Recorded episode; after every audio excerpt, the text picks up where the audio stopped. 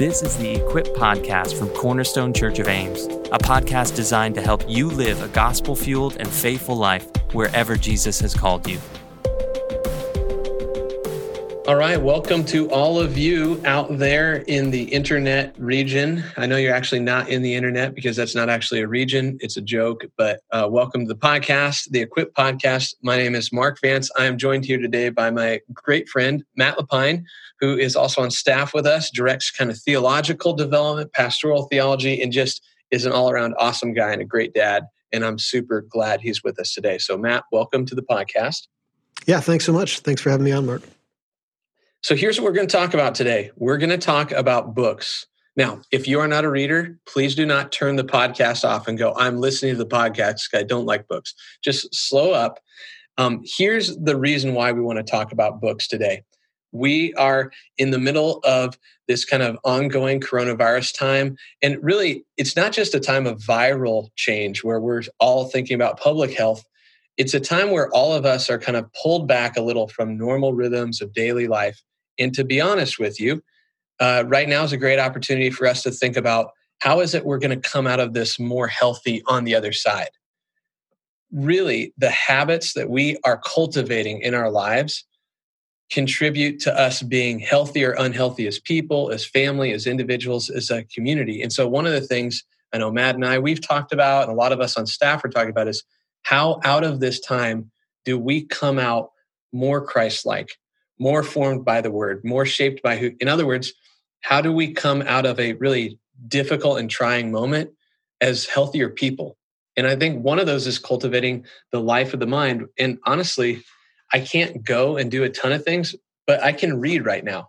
I can cultivate a new habit of reading. So, Matt, you're a great reader. You've read a lot, but also you've taught me some of how, like, how can I be a good reader? Because reading can be a skill. But I want to start out with a question for you before we go any further, which is this Why in the world would we focus on this habit of reading? Like, why does reading matter particularly? Yeah, I mean, reading is is an absolute core um, part of being. I mean, thinking is an absolute core part of being a human, and um, reading is just thinking. It's receiving the thought of another person. Um, so I actually wrote down sort of as you mentioned this to me earlier, six things that I maybe I can just fly through them and then we can dig into uh, yeah. them particularly. But that's the first one that reading is just thinking. So um, you know you need two things to act morally: to know what is good and the will to do it, and um, uh, thinking is is uh, has a big part of how we get to know what the good is, so we can will it. Um, the second is that reading is a good form of rest. It's not the only one, but it's a good form of rest. Third, reading teaches us what it's like to be someone else, um, so we can build empathy through reading.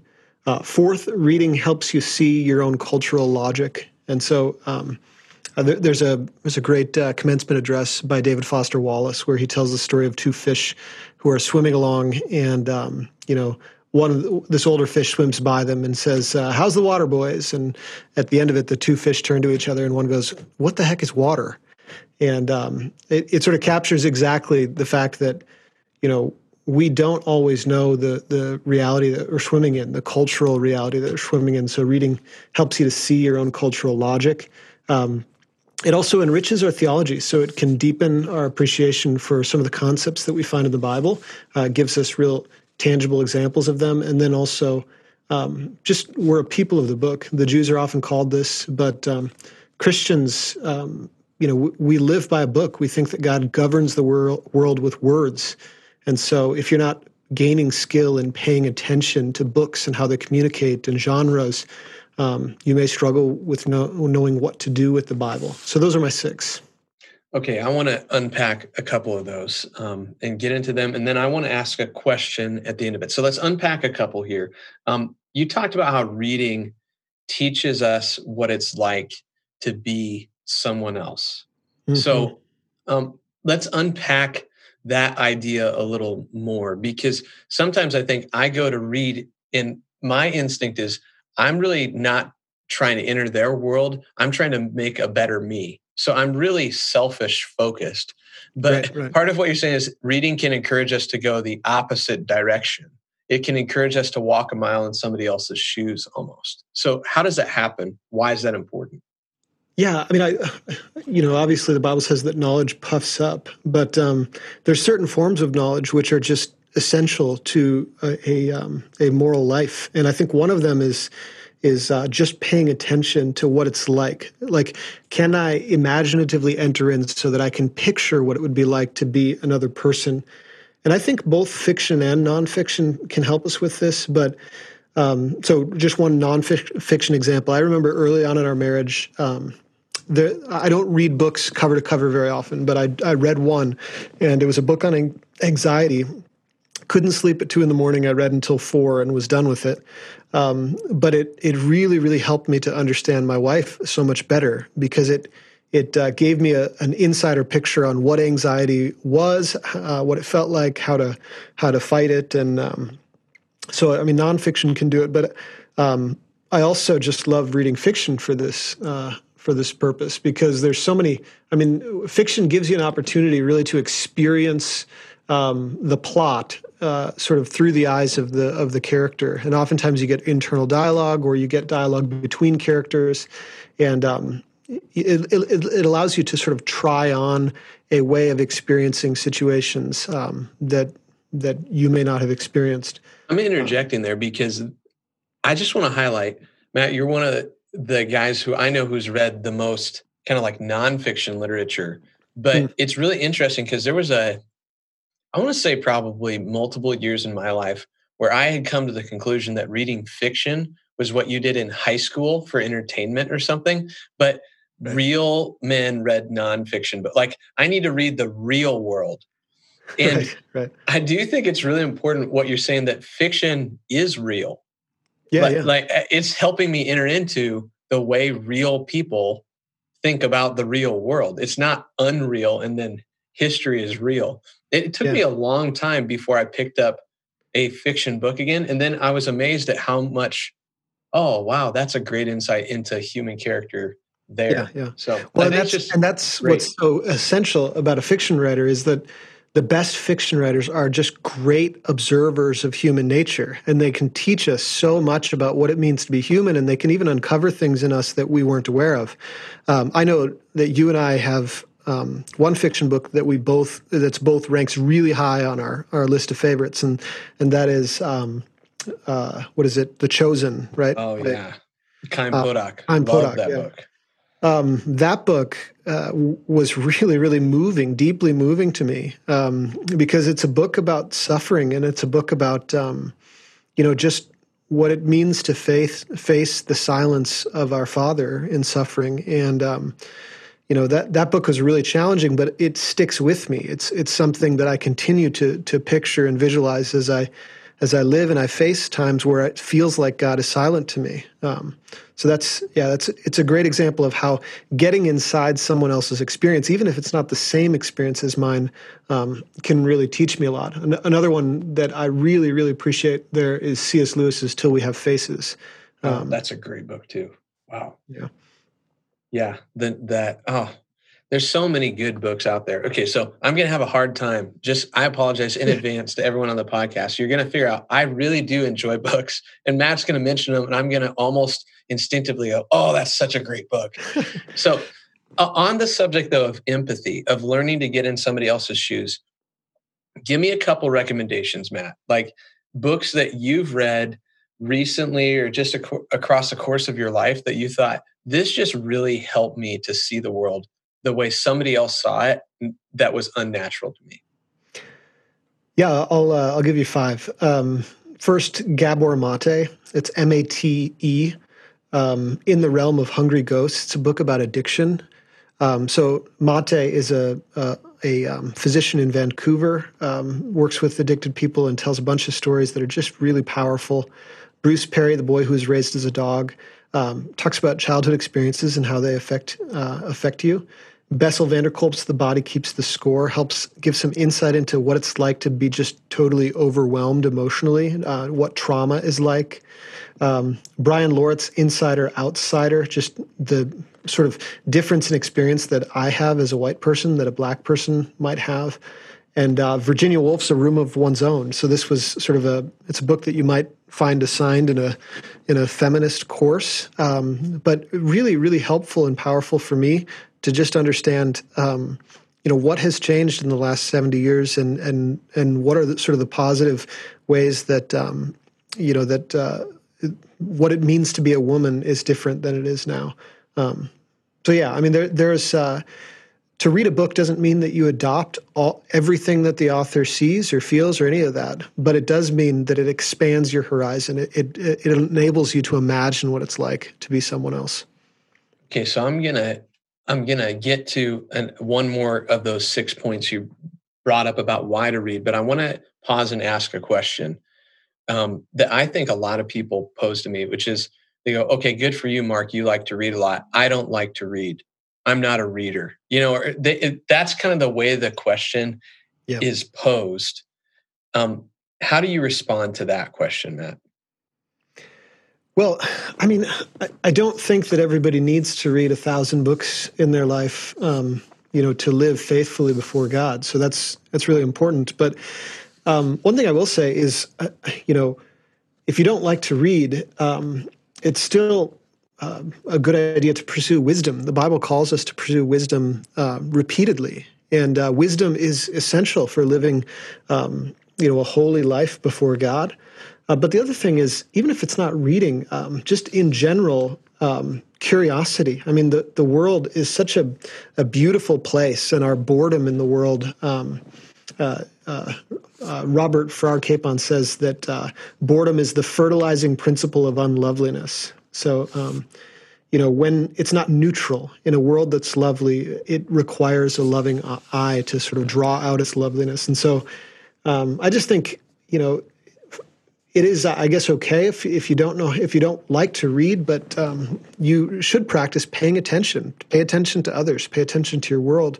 Um, but you know, at the end of the day, um, what what largely distinguishes us from animals is that we have the capacity for thought. We have the capacity f- to frame our future in in words, and so um, God is a speaking God. We are listening and speaking creatures, and so um, I do think you need to take seriously, even if you don't like reading, that you have a responsibility to steward the words that God has given you and to order your life by them. And so, at bare minimum, I think you have a responsibility to be a student of the Word of God, and uh, lots of other books will help you to do that well. You know, one thought occurs to me, even while we're talking about books, is why talk about books and not blogs? You know, why talk about books and not Twitter? Because all of those are word sources and I do think by disposition, I, I want whoever's listening this to hear me and you say this. Not all written content is of the same value. Um, right. And actually, there's a reason why we said reading books. Like I read some blogs, but what I've found over time is um, one, just the effort level it takes to get a good book put out there through a publisher, through an editor. I mean, Matt, you're working on your dissertation becoming a book right now. It's mm-hmm. just a ton of effort that goes into that, a ton of work, a ton of, and so that process actually does make a better product often than something I can type into a computer screen and hit the whiz bang magic button and publish to the interworld in a second. You, you know, yeah. there's something yeah. actually about the process that goes into making the thing that forced us to reflect on it and ask, is this even good? Like, is this worth devoting this huge span of my life to put out to the world? And so I want to honor the effort that the writer put into the book by actually saying, mm, a good book is probably worth more than a good blog post actually right right i you know i i think uh, sometimes of this example um, you know, we live in an era of fake news. So, I mean, it's obviously a huge problem is how do you know whether what you're reading is accurate, right? But um, it goes even beyond that because, um, you know, I, if you ask me to write like a 100 word, you know, biography of, or oh, excuse me, 100 page biography of Abraham Lincoln, um, and you either gave me every book that's ever been written on Abraham Lincoln or just the 10 best, I'll take the 10 best. uh, because the fact of the matter is, it is a it's a significant problem. I mean, it's it's why you have entire disciplines academically. Uh, when my book, for instance, had to go through academic review. It had to go through someone who knew already what I was talking about, that they would be able to say that I know what I'm talking about. And so, um, you know, the rigors of getting something published and getting it through the review process that really does matter. Yeah. All right. So we've talked about books versus blogs and some of why we read and how it get, helps us get in. But I want to jump to some best practices. You're you're not just a person who's read a good bit. You can help us learn. There's a skill to reading, and so mm. I want to talk fiction, nonfiction. And so, just quickly give us some of the best practices for a nonfiction book, and then quickly let's go into a fiction book. Yeah, your first big problem is is that you know, in the modern world, our attention is so weak. I don't know about everyone listening to this, but I mean, I'm an academic. I read books for a living. But even I, when I sit down with a paper book, struggle if my phone is near me to pay attention to the book for five minutes continuously. And so, one thing I do is I use a lap timer on my pages. I know it sounds strange, but I literally start my timer, and every page I flip, I hit the lap timer to make sure that I'm I'm moving forward. Um, that is incredible, Matt. That is so incredible. Th- that has Lap been timer. extremely useful because otherwise I get like 10 pages read in an hour and, you know, have checked Facebook 14 times. So, um, so actually that could be your second tip. Just, you know, get rid of Facebook, log out. Um, no, the second tip then is uh, pay attention to the argument of the book, not just the, the trees. So pay attention to the forest um, one way to do this would just take 90 seconds at the beginning of the chapter just to see if you can summarize what the chapter is about before you start reading it. So I would do that even with each chapter, but I would also do it with the whole book. Um, make sure that you're asking the book questions. So ask about whether it's true or how the author has supported his claims or um, how it relates to other books. Um, the questions that you bring to the to the book will uh, determine your the quality of attention you give it. Um, but then, you know, you don't have to read every book slow. You can skim some books, um, uh, read selectively. Um, if you don't, you don't need to feel like you owe the book you're reading a, a, a thorough reading. Not all books deserve it, and so use the book. Uh, don't um, you know? Don't, don't just read it so that you can put it on Goodreads that you read every page. So uh, I guess that's fiction. Um, yeah, jump jump to fiction here. We got nonfiction, oh, that's nonfiction in the yeah. backdrop. Yeah. But fiction, particularly, I know you love fiction. You highlighted some of how it helps us, yeah. but there's a skill to reading that too. How do you approach that? Yeah, so I mean, nonfiction is really about characters and plot, or I'm sorry, fiction is really about characters and plot. It's it's tracking your characters through the plot. And so um, I have a few questions that I ask while I'm reading fiction books to my kids. I love reading fiction books to my kids. Um, it gives me the opportunity to engage with them. Um, but also helps me to teach them to read well. So I'll stop and I'll say something like, What kind of person is this character? How do, how, how do we know what this person is like? So, what I'm doing is I'm trying to read with an eye to how the author develops characters to show them how I do that. What did you notice? What did he do right there? Or what did she do right there? Um, so, that's how you sort of build an awareness for character development. Um, second, I'll sometimes stop and I'll say, "Oh, so what do you think is going to happen?" And then I'll be like, I'll, they'll project, and you know, sometimes they're wrong, sometimes they're right. But then I'm like, well, why do you think that? What what did the author just say? And we're we're sort of cueing them for observing the clues as you go. Um, oftentimes, I don't even know what's going to happen in the book, and I still just say that because you know, what if it's this? You know, uh, third, then I'll say, how would you be feeling in this situation? So this is a, a, way of sort of engaging empathetically. So they're not just paying attention to how the characters are developing, but how the characters are feeling in the situation and sort of paralleling that with their own lives. And then fourth, I'll just sometimes say, does that sound strange to you? Why, why does that sound strange? And I'm really trying to engage in cultural differences. So we're reading a book right now. Um, it's uh, the Green Ember series. Um, oh, and, we're reading that too. Are you okay? Yeah, it's really good. Yeah. So, uh, um, you know, it's been it's been fun to to sort of. Uh, yeah, you know some of those some of those sorts of books you see much more about courage than you do in in some. I mean, I guess it is a modern modern book, but it's kind of got an old feel to it, and and um, you know sometimes their impulses to sort of jump into the battle, uh, to defend and to protect, uh, are not impulses that maybe kids would normally have, and maybe it sounds strange to them. So, mm. so I want to ask you one final question. Then I want to sum this up. Are audiobooks cheating? No, absolutely not. No, I'm a huge fan of audiobooks because audiobooks go slower than I actually read. So I've got I've got way more time to sort of think and to process and to chew. Uh, now audiobooks can go bad if you you know if you're trying to do it while you're uh, I don't know doing something that involves your mind. I mean, you can just lose track of the plot for a long yes, time. But yes. but so what I do is I you know do them while I'm uh, I listen to them while I'm washing the dishes or while I'm mowing the lawn. Um, I think audiobooks are fantastic and there's a lot of books that I've read on audiobook like three or four mm times just because I want to see more the second time mm through. See, I think that that's a good place for us even to kind of wrap up the conversation because what I want to do is I want to motivate people to take where they're at and read something.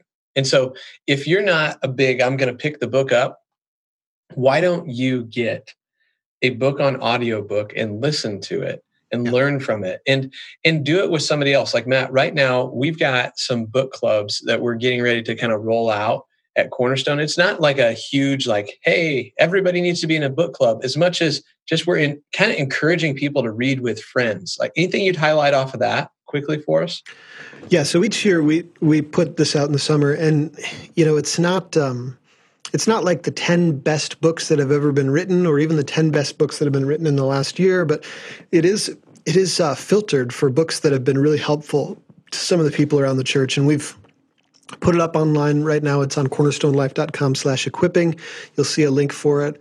Um, but these are 10 books that i think would be really useful to read with others. Um, you know there's there's books about culture and technology. There's a book about parenting and uh, one about spiritual formation and really it's an opportunity. Um, these are really un- informal. We don't do any programming. We we ask that you sign up just so that we know how many books are how many clubs are running. And um, so that if someone can't find a club that they can we can just sort of connect people. But um, get together uh, read it. You know we've got sort of suggested format. Um, but ask the book questions. Ask if you agree. Ask if you um, you know if you disagree or how to how to apply it. Um, so yeah, you can check out the website and you can see the full list there. That's excellent, Matt. I appreciate um, your faithfulness to read, but just to order your life around God's words and to teach me uh, what it looks like to faithfully and try to fruitfully do that. And for everybody out there, if you're not a regular reader, try an audiobook. Get on Audible. A lot of times they're giving away for free right now on Amazon. Try an audiobook out. Go on to the book club pull uh, one of those 10 and with a couple friends read a book this summer. But right now, remember how we come out of this coronavirus time, healthy or unhealthy, that's not just a matter of our physical bodies, it's a matter of all of us. And so, one thing you can do right now is you can take up a book and read it. You can enter into a new world. You can understand and empathize and see how other people see the world. And I think by doing that, we have a chance to come out healthier. So, Matt, thanks for being a wise guide, for helping us a little bit today. And to all of you who tuned in to the Equip podcast, thanks. Hope it equips you again to live a faithful and fruitful life wherever God has called you.